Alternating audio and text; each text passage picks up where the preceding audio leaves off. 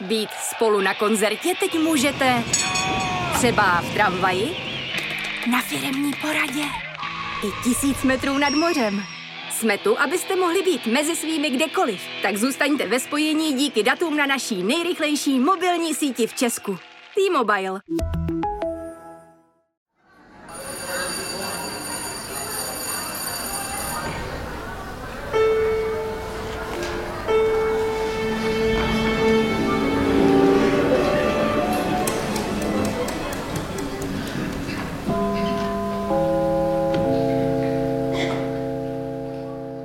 Hezký den všem, je tady další díl podcastu Kulturák, já jsem Jonáš. Já jsem Jana. A dnes je s námi ve studiu také Marcela Magdova, což je divadelní kritička. Ahoj Marcelo. Ahoj.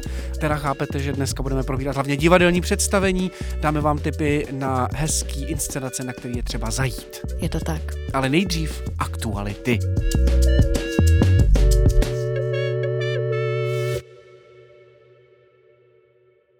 Myslím si, že věc, která nejvíc eh, rezonovala v mediálně kulturním prostoru na sociálních sítích, ale i v různých hospodských šuškandách, byl seriál Pozadí událostí Jana Hřebejka, eh, který podle recenzentky Táně Zabloudilové v aktuálně zlehčuje toxické klima v kampusech vysokých škol, a Hřebejk se vůči téhle kritice celkem silně vymezil, čímž právě ta kauza jako narostla do větších a větších rozměrů. Pak se na to navelila poměrně hodně veliká, hodně jakoby podrobná recenze nebo odpověď, možná textová. Analýza. Analýza, analýza Evy Klíčové v deníku Alarm.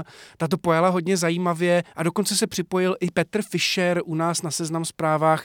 Ten se snažil vlastně všechny uklidňovat, protože říkal, uh, prosím vás, je to umělecké dílo, není potřeba se v tom zas tak moc rýpat, nemusí to odpovídat realitě. Píše o tom Elena Ferrante, to byl podle mě chytrý tah do toho vtáhnout Elenu Ferrante, spisovatelku feministickou, italskou. Ale uh, Eva Klíčová zas na to odpovídala ve stylu, uh, prosím vás, umělec a dílo je slučitelný, můžeme se bavit o autorovi a o tom, jakou má zodpovědnost, jak má být zodpovědný vůči realitě, protože jde, jde o to, jakým literárně, teoreticky kritickým pohledem se na to, na to celý koukáte. Ale ten text je samozřejmě strašně dlouhý, hodně zajímavý, doporučuji ho číst. Rozhodně. Vzít si za rukojmí Elenu Ferrante je zajímavý tah každopádně.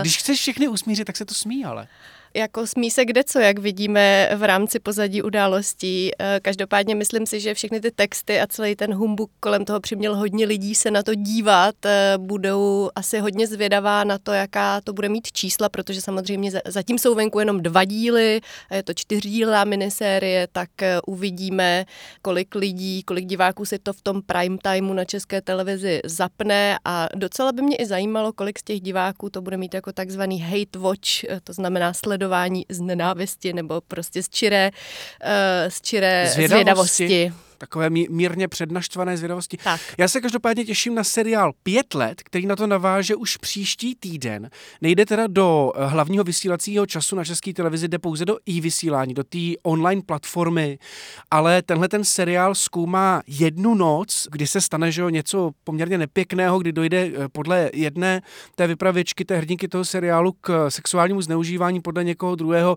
k tomu nedojde a ty vlastně sleduješ ten příběh ze dvou perspektiv a mě hrozně zajímá, jestli do té diskuze o tom zobrazování problematiky sexuálního zneužívání, jako jaký obraz přinese tenhle ten seriál. Dost se na ně těším. Já jsem na to také velmi zvědavá a uh, vlastně uh, na, na to konto uh, zmiňovala právě, mám pocit, že i recenzentka Táňa Zabloudilová, uh, že přijde zajímavý, že vlastně česká televize si se dává prostor mladý generaci a těm aktuálním tématům, ale dává ten prostor v rámci toho i vysílání, zatímco ty starší prověření autoři se svým pohledem na svět dostanou ten eh, opravdu ten nejlepší vysílací čas v neděli večer. Když to řekneš takhle, tak to docela dává smysl. Jenom problém je v tom, že se věnují oba ty autoři nebo ty tvůrci jako dost podobnému tématu a každý vlastně hodně osobitě, eh, zejména pan Hřebejk, takže asi by nebylo špatný je mít vlastně na stejný úrovni v rámci veřejnoprávnosti. Ale eh, pojďme dál. Nevím, jak moc je to významná aktualita směrem ven ke čtenářům, ale byl jsem tenhle víkend na sjezdu spisovatelů, který se konal po dlouhé době. Měl jsem z toho velkou radost, probíhaly tam velké polemiky na téma, jak má být spisovatel financován, jestli si zaslouží peníze od státu, to znamená status umělce, taková ta věc, která se teď hodně řeší.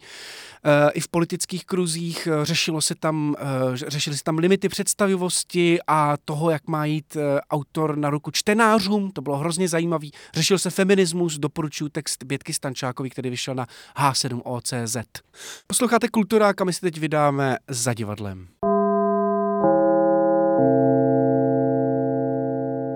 Před pár dny začala nová divadelní sezóna a nás samozřejmě zajímá, na co máme jít, takže jsme si do studia pozvali hosta, hostku, divadelní kritičku Marcelu Magdovou. Ještě jednou ahoj. Ahoj. Ty si pro nás připravila spoustu dobrých tipů a e, mně přišlo fakt skvělý, že když jsme se už domlouvali na to dnešní natáčení, tak si mi říkala, že si už stačila vidět skvělou hru a to je teprve 19. E, září, v den, kdy natáčíme. Takže prosím tě, co jsi viděla? Co nejvíc stojí za to? Tak vzhledem tomu, že sezona se zatím moc nerozjela. To znamená, že pokud jsem zaregistrovala v Praze, proběhly ovšem čtyři premiéry a já jsem viděla z toho tři. Jedna mě naprosto zaujala. Jedná se o inscenaci Měsíční kámen v pražském studiu hrdinů. Je to projekt, který eh, bychom mohli označit za mezinárodní česko-islandský, jelikož za ním sice stojí česká režisérka Kamila Polívková, ale částečně inscenační tým, který pochází z Islandu a z Islandu také pochází autor Sion. Mimochodem je to také textař známé zpěvačky Björk.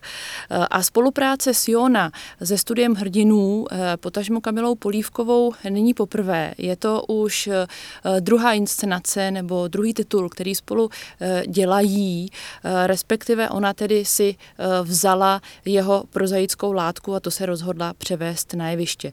Měsíční kámen je vlastně novela, která nás přivádí na začátek 20. století, konkrétně přímo do Reykjavíku a máme možnost tam sledovat příběh chlapce Mánýho Stejna, tedy právě onoho měsíčního eh, kamene, který je neuvěřitelně fascinován eh, modernistickým prvkem eh, biografu, to znamená, že jsme zavedeni vlastně do počátku filmu, ale obecně vůbec sledujeme vlastně to, jakým způsobem vypadá Reykjavík začátku 20. století. Manny Stein je vlastně fascinován zejména takovou detektivkou, kterou Eh, obdivuje, obdivuje jeho hlavní představitelku Irmu eh, Web. Do ní se v podstatě platonicky zamiluje. Kamila Polívková je eh, vlastně scénografka, výtvarnice nebo pochází z toho vizuálního světa, i přesto, že je už mnoho eh, let spojená i s činoherním eh, světem. A její inscenace vždy nějak výrazně akcentují právě vizualitu, obraznost, práci s metaforou. O téhle inscenaci bych klidně řekla bez nadsázky, že se jedná o takovou surrealistickou esej. Není tam použitá žádná linearita vyprávění, což je samozřejmě samozřejmě něco, eh, co už v současném divadle je poměrně eh, běžné, ale tady se to skvěle eh, podařilo propojit i s dalšími prvky, takže není to jenom divadlo, ale zároveň je to i film, zároveň je to i jakýsi výtvarný koncept, to všechno se v té inscenaci snoubí. Mě zaujala ta nelinearita. Není to pro diváka třeba nějakým způsobem jako překážka, nebo pro koho vlastně takováhle hra je a, a získá si i vlastně, řekněme, nějakého jako středoproudého diváka? Samozřejmě konzervativní divák je zvyklý na příběh a neustále má potřebu na jevišti hledat děj. A pokud jej nenachází, eh, odchází většinou z divadla pobouřen s tím, že snad ani neviděl divadlo, protože se v něm nic nedělo. Pravdou je, že pokud je alespoň trochu otevřený, dokáže možná eh, vycítit, že se nejedná pouze o vyprávění nějakého eh, tupého příběhu, ale že je možné být fascinován právě obrazivostí, nějakými střípky, které se spojují i díky jeho vlastní imaginaci a že možná je to mnohem zrušující, eh, než se pouze dívat na to, jak někdo chodí, mluví a zkrátka se skrze to konstruuje onen příběh. Na divadle se málo střílí.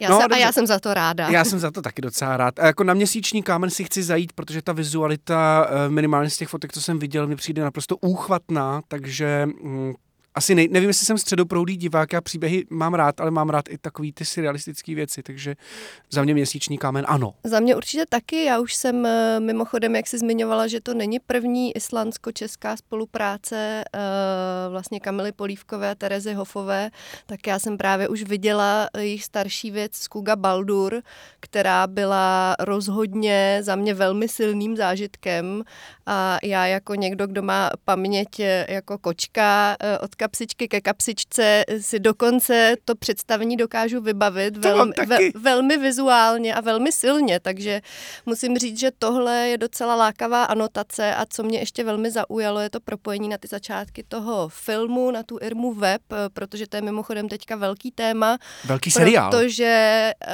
právě teď na HBO běží seriál Irma web, který je v podstatě remakem filmu, remakeu filmu. Je to velmi zajímavá věc, možná to probereme v některém z příštích kulturáků, uh, protože jsem si o tom teď docela načetla a hmm. zjišťovala informace. Ale to uděláme, až, to uděláme až po kulturáku o kulturácích, jo? když jsme u těch remakeů, remakeů, tak ano, výborně. Pojďme prosím tě, Marcelo, na tu další hru, měsíční kámen, teda jedna, asi můžeme schrnout jako ta nejlepší premiéra, která letos v Praze zatím byla k vidění. Připomínám, že to je ve studiu Hrdinu, ještě jsme nezmínili, že další hereckou roli tam stvárnil Jan Cina, ten hraje toho Mány Stejna. E, další hra, kterou si pro nás vybrala do toho, do toho divadelního průvodce, je Vasa Železnovovna. Hraje to Národní divadlo, respektive Stavovské divadlo. Hlavní roli stvárnila Zuzana Stivínová, režíruje Jan Frič, je to podle díla Maxima Gorkého. A je to jedna z těch starších premiér, ale je důležitý říct, už jsme to tady naznačovali, že těch premiér je vlastně ještě poměrně málo na začátku září a že tohle je hra, která stojí za vidění a patří k těm nejlepším, co si viděla. Zase, zase dobrý připomenout. Tak jednoznačně o tom svědčí i minulý týden vyhlášené nominace na výkony eh, ta česká eh, cena tálie, eh, jelikož eh, představitelka Vasy Železnovové Zuzana Stivínová je nominovaná v té užší nominaci na ženský herecký výkon za proběhlý rok. A co se týče stáří té inscenace, ta inscenace vznikala v neúplně dobré době covidové, to znamená, že ten záměr a vůbec premiéra měla být dříve, nakonec se uskutečnila v loňské sezóně hned z jejího kraje. Eh, nicméně ale pak dlouhou dobu se na jeviště neobjevila, eh, protože Národní divadlo od loňské sezony najelo na takzvané sériové uvádění, což je něco, co ze zahraničí docela důvěrně známe. Tady v českém prostředí to je spíš eh, známe v souvislosti s produkcí muzikálovou, to znamená, že jeden titul se opakuje více do večerů. Jinak my tady máme repertoárové uvádění, takže každý večer si hraje něco jiného. Ale z technických a i jiných důvodů, i Eh, důvodů, eh, které jsou dány eh, tím, že herci jsou značně vytíženi, tak Národní divadlo právě nastoupilo na toto sériové uvádění a Vasa Železnovová se od toho podzima pak replízovala až na jaře loňské sezony, takže ona má pár repríz za sebou. Jinak já to považuji za dramaturgický objev, protože Maxim Gorký je autor, který samozřejmě nemá úplně dobrou půdu, je to ruský vlastně revoluční dramatik, prozaik, který se možná neúplně spravedlivě stal emblémem uh, systému sovětského, i přesto, že napsal řadu velmi kvalitních textů ještě na konci 19. století, které naopak uh, chtěli nějak reflektovat tu změnu a vůbec nebyly tak optimistické, jak se později vlastně v tom sovětském svazu ukázalo. No, já jsem hlavně čet, eh, že tě, že tě vytrhnu z toho sovětského svazu a umístím tě do tvrdého kapitalismu, ale čet jsem v recenzi na tuhle hru, že to jako, že se to inspiruje divokýma devadesátkama u nás, což mě vzhledem k tomu, jak uvádíš uh, Gorkýho dílo, dost překvapuje. A ty jsi vlastně sama mluvila o dramaturgickém objevu, tak je to v tom, jako je, je to v tom zvláštním jako uh, napojení uh, Maxima Gorkýho do, do českých devadesátek? Jednoznačně je to v přečtení, uh, respektive interpretaci toho textu. Nejenom tím, že uh, tedy dramaturgové sáhli po tomto textu, uh, ale také právě, jak jej, jak jej interpretujou. A o čem to je? Jenom jako... Ten základní příběh příběh, nebo ta základní kostra je vlastní Vasa Železnová, která čelí rozpadu své rodiny, potažmo své firmy nebo firmy jejího manžela, který umírá a teď kolem toho krouží celá řada jejich dětí, kteří v podstatě už čekají na to, jak si mezi sebou rozdělí podíly. To je úplně ta nejjednodušší, vlastně nejjednodušší rámec. Přičemž Jan Fritz spolu s dramaturgyní Martou Ljubkovou eh, celý ten příběh opravdu zasazují do 90. let a ukazují eh, všechno, co je spojeno s tím odkazem, respektive tím jakýmsi morálním eh, společenským rozkladem, s tím, že to jsou ty podnikatelské plány, takové ty rodinné klany, které ovšem moc dlouho nevydržely, tak tohle to všechno je vlastně do toho vtěleno. A zároveň to úplně krásně koresponduje i s tím stavem, ve kterém Národní divadlo se, eh, tedy konkrétně činohra, ocitla, protože v loňském roce ukončil eh, své působení umělecký šéf, nebo šéfka již aha, nyní, aha. Daniela Špinarová, eh, která celou dobu stála o to, aby nějakým způsobem reflektovala svoji generaci. To znamená generaci, která byla formovaná v 90. letech, ve kterých nejen vyrůstala, ale teda dospívala. Do této generace patří i režisér Vasi Železnovové Jan Frič, a paradoxně e, se e, celý ten odkaz tady téhleté skupiny podařil právě v téhle inscenaci, protože ona skvěle reflektuje celé ty devadesátky. U měsíčního kamery jsme měli dost jasno, pro koho ta hra je, pro asi hodně vizuálně zaměřený diváky, kteří nepotřebují na divadle vidět příběh. Jak je to s Vasou Železnovou? Jsem optimistka, takže si myslím, že může být opravdu pro každého. Samozřejmě to zacílení jednoznačně na tu generaci, eh, kterou tvoří eh, samotní inscenátoři, jak režisér, tak i další, eh, ale věřím tomu, že může nějakým způsobem rezonovat opravdu u všech, kteří se nějakým způsobem té dekády dotkli. Ať už jako její aktivní aktéři, nebo ti, kteří se o tu dekádu zajímají, aniž by jí ji třeba sami fakticky prožili. No, mě to rozhodně zaujalo, připomnělo mi to Boj o moc, eh, taky, velmi taky. populární seriál. Já si myslím, že jsi na něj nekoukala, já ho, já ho totiž miluju, Boj o moc. Já jsem ale na je něj dobrý. nekoukala. Je dobrý, je já dobrý. jsem na něj nekoukala, ale vyhrál cenu Emmy za nejlepší seriál tohoto roku, takže myslím si, že se podívám a pak si možná ještě zajdu do divadla. Jsi tak zodpovědná. Tak poslední hru, kterou si nám připravila, je hra Úspěch eh, divadla X10. Je to podle autora Leona Foytwangera eh, v režii Ondřeje Štefaňáka. Mě by vůbec zajímalo, jako někoho, kdo třeba se zase v divadlech tolik nevyzná, co je vlastně vůbec divadlo X10 eh, za za divadlo, za scénu a pak samozřejmě teda o čem je hra úspěch a pro koho je. Divadlo X10 není eh, nějaká stabilní budova, eh, je to v podstatě soubor zpřízněných osob, eh, který sídlí momentálně v domě bývalého uměleckého průmyslu, doufám, že tak se to jmenovalo, na Národní třídě. Takovou duchovní matkou celého toho projektu divadla X10 je bývalá dramaturgině Národního divadla Lenka Havlíková. A divadlo X10 je opravdu takovým dramaturgem dramaturgickým divadlem, bych řekla. Je to divadlo, které cítí, že má být eh, nějak společensky angažované, že tam jistá odpovědnost je, že má být nějak kritické, ale zároveň se vlastně pokouší o nějakou, dejme tomu, velkou činohru, kterou třeba já osobně bych čekala ve Vinohradském divadle, ale uh, tam raději nečekám nic, uh, protože zkrátka to vypadá, jak vypadá. Uh, takže trošku si myslím, že právě ta inscenace úspěch supluje to, jak by měly vypadat ty velké měšťanské eh, činoherní domy, eh, které ale na svou dramaturgii zcela rezignovaly a jdou velmi po povrchu a eh, tak hezky jako hladí diváky těmi komediálními žánry. Úspěch je totiž jak román, tak potom i ta inscenace, ten převod na jeviště, který sice hovoří o 20. letech v Mnichově, ale pomalu jakoby hovořil o současné době, i když tam je ta propast 100 let. My jsme totiž uvedeni do situace, kterou vlastně uvazuje končící epidemie španělské chřipky, následně inflace a v tom jsme momentálně i my mhm, dnes. Uh-huh, uh-huh.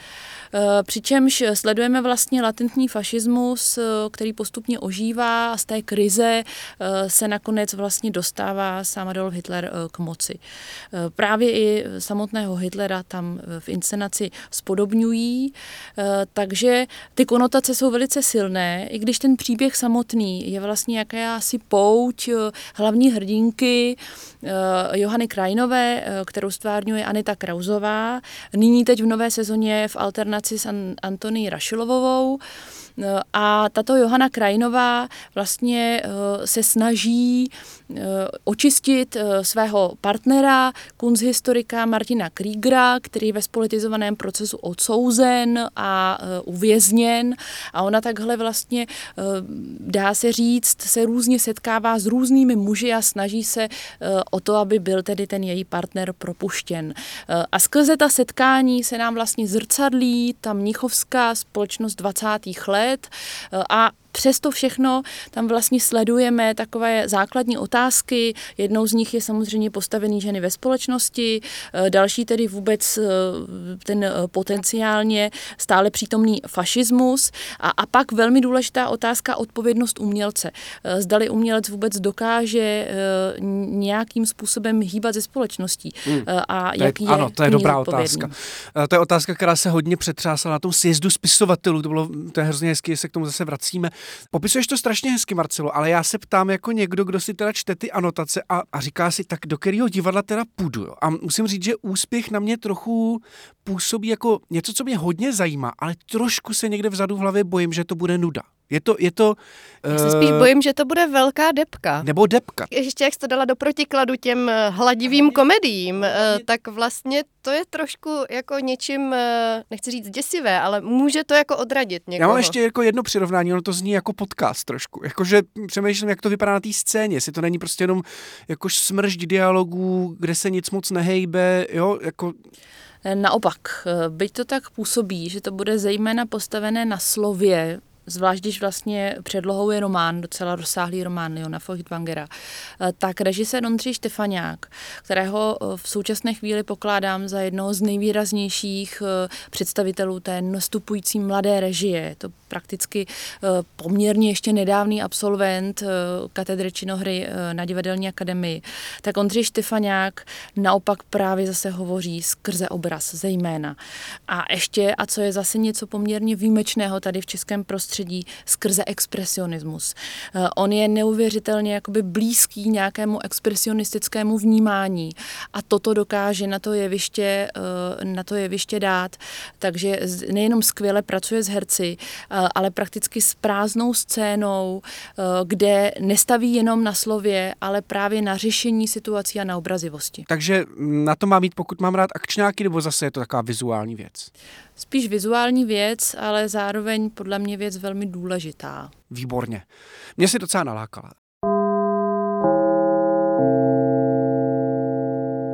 Pojďme ještě v rychlosti projet věci mimo Prahu, protože jsme zatím vlastně dávali typy z pražských scén, tak eh, co bys doporučila jinde? Pokud nebudeme hovořit o nějakém konkrétním titulu, tak obecně bych řekla, běžte do Hadivadla Brněnského, jelikož je to pozoruhodná scéna. Uh, už několikátou sezonu pod vedením uh, režiséra Ivana Buraje, který uh, je, dejme tomu, zástupce střední generace a kterému leží na srdci budoucnost této planety. Ono to zní tak jako hrozně kliše, ale pořád si myslím, že divadlo velmi málo reflektuje klimatickou katastrofu, ve které se vyskytujeme a všechny další vlastně potíže eh, a právě Ivan Buraj a jeho tým se o to velmi intenzivně už několik sezon snaží. Myslím, že důkazem je toho i eh, manifest, který se psali v loňském roce a byl to mimochodem i eh, manifest spojený s podtitulem sezony Nerůst, v němž celou obec uměleckou, nejenom divadelní, vyzýval k tomu, aby přemýšleli nad uměním a jeho udržitelností. A třeba právě i z hlediska toho, toho, že divadlo je velice drahé a myslím, že velmi neekologické, jelikož neustálá produkce nových titulů, nových scénografií, to všechno je velká neekologie. Ivan Buraj a jeho kolektiv, jak si sám ostatně říkají, tak vyzývali k tomu, aby tedy nad, nad nerůstem zamýšleli a samotné hadivadlo vlastně eh, za celou loňskou sezonu neuvedlo žádnou novou inscenaci. Eh, jen různé rekontextualizace, remediace už stávajících počinů, eh, do kterých různě vstupovali, nebo třeba nechávali nahlédnout do zákulisí, dělali různé dramaturgické úvody, to ostatně dělají i běžně. Zkrátka neuvedli žádný nový titul, aby nějakým způsobem poukázali na to, že divadlo není továrna, která má chrlit jeden titul za druhým. To se mi moc líbí, to je hrozně hezký přístup. Podle mě eh, je to velmi příjemný i pro diváka, který třeba nestíhá všechny ty nové tituly a to vlastně známe, myslím, úplně všichni z, z různých oblastí kultury, ať je to film, seriálová tvorba, literatura, že nás prostě zahltí to FOMO a ten, ta, ta nadprodukce a všechny ty věci, které chceme stihnout vidět, přečíst a zažít a tohle mi přijde jako ideální přístup eh, toho, že vlastně vám nic neuteče. Můžete se tam zajet podívat kdykoliv. Pojďme nám doporučit ještě nějakou hru mimo Prahu. Eh, potom z titulů, který si myslím, že jsou docela výrazný a stálo by se za nimi i vypravit, pokud přímo nejste z toho konkrétního města, eh, tak je inscenace Burian eh, z divadla FX Šaldy v Liberci, což je inscenace, která měla premiéru v květnu loňské sezony, takže až na konci sezony. A je to jeden z titulů takového výrazného českého dramatika, ale zároveň i herce a nyní již režiséra Tomáše Dianišky, Tomáš Dianiška opravdu už má takový až jakýsi recept na to, jak napsat eh, tu dobře, eh, dobře vystavěnou hru. Většinou jsou to texty, které se nějak ohlížejí za nějakou výraznou osobností, nebo je to nějaké velmi originální zpracování jistých momentů z české historie. Burian je samozřejmě Vlasta Burian, komik, který měl poměrně dramatický život.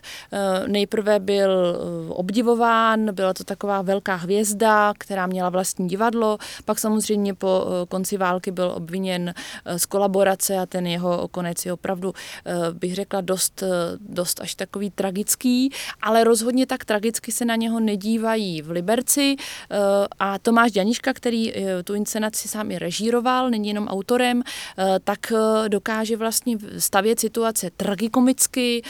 On je velkým fanouškem Bčkových eh, filmů, eh, hollywoodských, je to zase dítě 90. let, takže všechny tyhle ty figle a všechno to, co načerpal během svého dospívání, dokáže vlastně vtělit na jeviště a dokáže s tím skvěle pracovat. Super. To zní jako něco, kam bychom měli jet. Já myslím, Jonáši. že vyrazíme do Liberce brzo. Ano. Ještě bych se vrátil, Marcelo, na chviličku, než, než přejdeme na naše další typy, tak bych se vrátil k tomu, co si otevřela před chvílí, že těch premiér je čím dál míň. Eh, teď myslím jako v divadlech v Česku. A eh, mě zajímá, jak si to vysvětluješ, jestli je to tím, že je to podfinancovaný sektor, nebo to tak eh, mohutně ovlivnil covid a tak dál. Jako čím to je, že těch premiér je míň? No na můj vkus jich tedy není méně, spíš bych řekla, že jich je pořád hodně, eh, že by se ještě dalo z toho vybírat. Možná, že kdyby některé inscenace vůbec nevznikly, tak by se nic nestalo.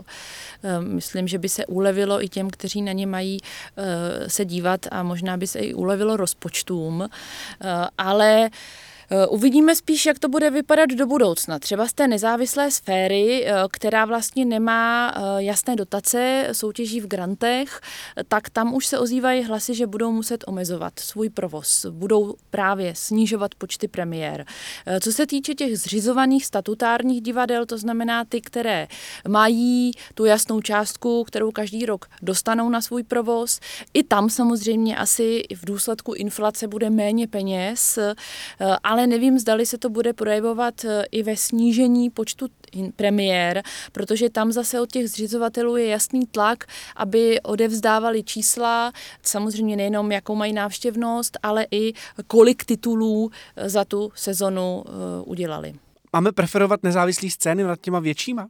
Mám pocit, že ty tvoje typy vlastně mířily za těma spíš jako menšíma divadlama s daleko jasnější, radikálnější dramaturgií, eh, takže mám preferovat x desítku, eh, hadivadlo a, a tak? Nebo jak jak, jak je dobrý klíč jako k tomu hledat dobrý hry? Tak zrovna hadivadlo je zřizovaná scéna um, brněnským magistrátem, tak to je trošku výjimka, uh, ale jinak bohužel ano platí, že ta nezávislá sféra je mnohem více hledačská a otevřenější eh, než ty statutární divadla. Možná je to dáno tím, že oni mají více konzervativního diváka a musí se zase podle toho eh, řídit. Ono těch faktorů asi bude více. Samozřejmě každý navštěvuje to, eh, co je mu nějak blízké, ale pokud bych se na to české divadlo dívala jako na nějaký celek a třeba ho ještě viděla v evropském kontextu, tak jednoznačně v té nezávislé sféře jsou inscenace, které by se alespoň možná daly s tou Evropou poměřit to, co se děje v těch eh, divadlech zřizovaných, tak samozřejmě tu a tam, ale eh, obecně eh, je to více konzervativní a s tou Evropou bohužel nesrovnatelné. Marcelo, moc díky. Jano, pojďme na typy.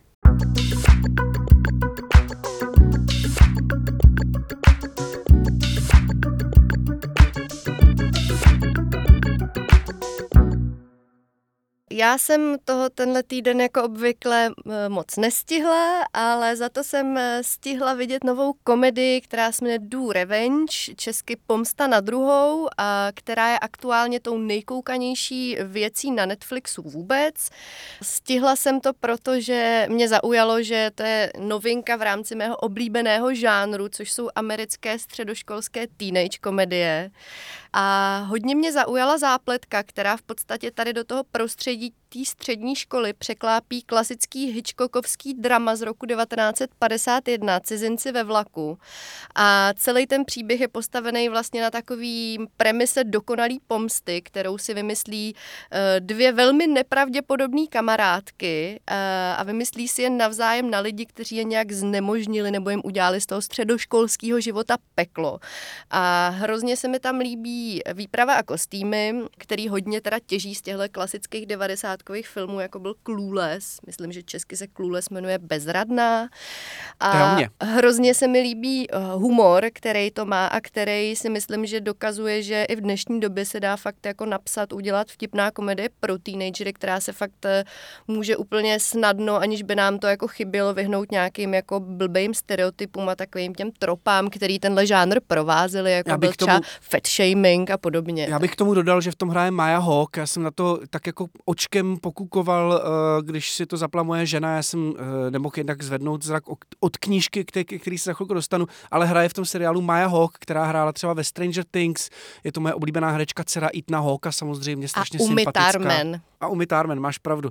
No, můj tip, eh, já doporučuji knížku Bena Lernera, úplně čerstvou novinku z nakladatelství Argo, ta knížka se jmenuje Topecká škola. Ehm, je to naprostá bomba zatím, hodně vizuální jazyk, hodně detailní, je to o mladých lidech, trošku mi to připomíná seriál Euforie, ale jsem hodně na začátku, takže spíš příští kultura to rozeberu. A když ještě zůstanu u těch knih, respektive u psaní o knihách, tak bych chtěl strašně doporučit literární newsletter svého kamaráda Jiřího Špičáka, který se jmenuje Steinkor, nebo Steinkor, já nevím, jak, jak to vlastně... To četla německy. Jak to vlastně, tak Steinkor. Steinkor. to je skvělý. A e, je to newsletter o, současných, o současné literatuře, o e, knížkách, o emocích, a mně vlastně přijde, že je to asi nejosobitější eh, blok o knihách, který jsem za dlouhou dobu viděl. Ty knížky, které tam Jiří probírá, se skoro nikde jinde neprobírají, jsou to víc jako zahraniční věci.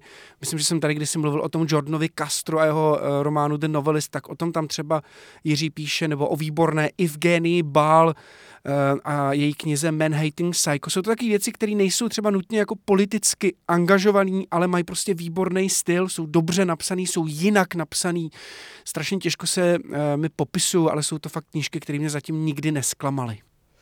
To je super tip eh, a já mám poslední tip, eh, který eh, jde úplně jinam a jde vlastně za hudbou a za technologií, protože v pondělí 26. začíná v Praze multimediální festival současné elektronické hudby a nových médií, který se jmenuje Lunch Meet. Je to taková akce, která opravdu se v Praze koná delší dobu a přiváží sem opravdu zajímavá světová jména tady v té oblasti. A kromě koncertů a vystoupení eh, je součástí festivalu taky sympozium digitálního umění, kde jsou přednášky, workshopy a podobně. A co mě ještě zaujalo, že v rámci teda toho, co to je, eh, tak, eh, tak vlastně komunikaci kolem toho festivalu obstarává umělá inteligence, jmenuje se Molly a je naprogramovaná tak, že vlastně umí mluvit tím jazykem těch festivalových vlastně jako programerů a baví se v rámci chatbotu s fanoušky na sociálních sítích, ale zároveň třeba taky píše profily těch vystupujících umělců. Já jenom dodám, že na Lunchmeetu vystoupí třeba Kuedo, na kterého se strašně těším, ale taky výborná interpretka jménem Sky High, takže ano, tam se určitě potkáme. Určitě se tam potkáme a pak se potkáme v Liberci. No a my se s vámi, milí posluchači, potkáme samozřejmě v další epizodě podcastu Kulturák. Moc díky, že nás posloucháte, moc díky, že nám píšete zpětnou vazbu. Pořád na ní čekáme, pořád ji chceme. Přidávejte hashtag Kulturák na vaše sociální sítě. Můžete nám psát hodnocení v podcastových aplikacích nebo o nás prostě jenom říkat kamarádům. Budeme za to rádi. Kde si nás můžete můžete poslechnout, Jano? Poslechnout si nás můžete na seznam zprávách, na podcasty.cz a ve všech podcastových aplikacích. Takže ahoj a ahoj Marcelo ještě jednou, díky, bylo to skvělý. Ahoj. Ahoj, děkujeme.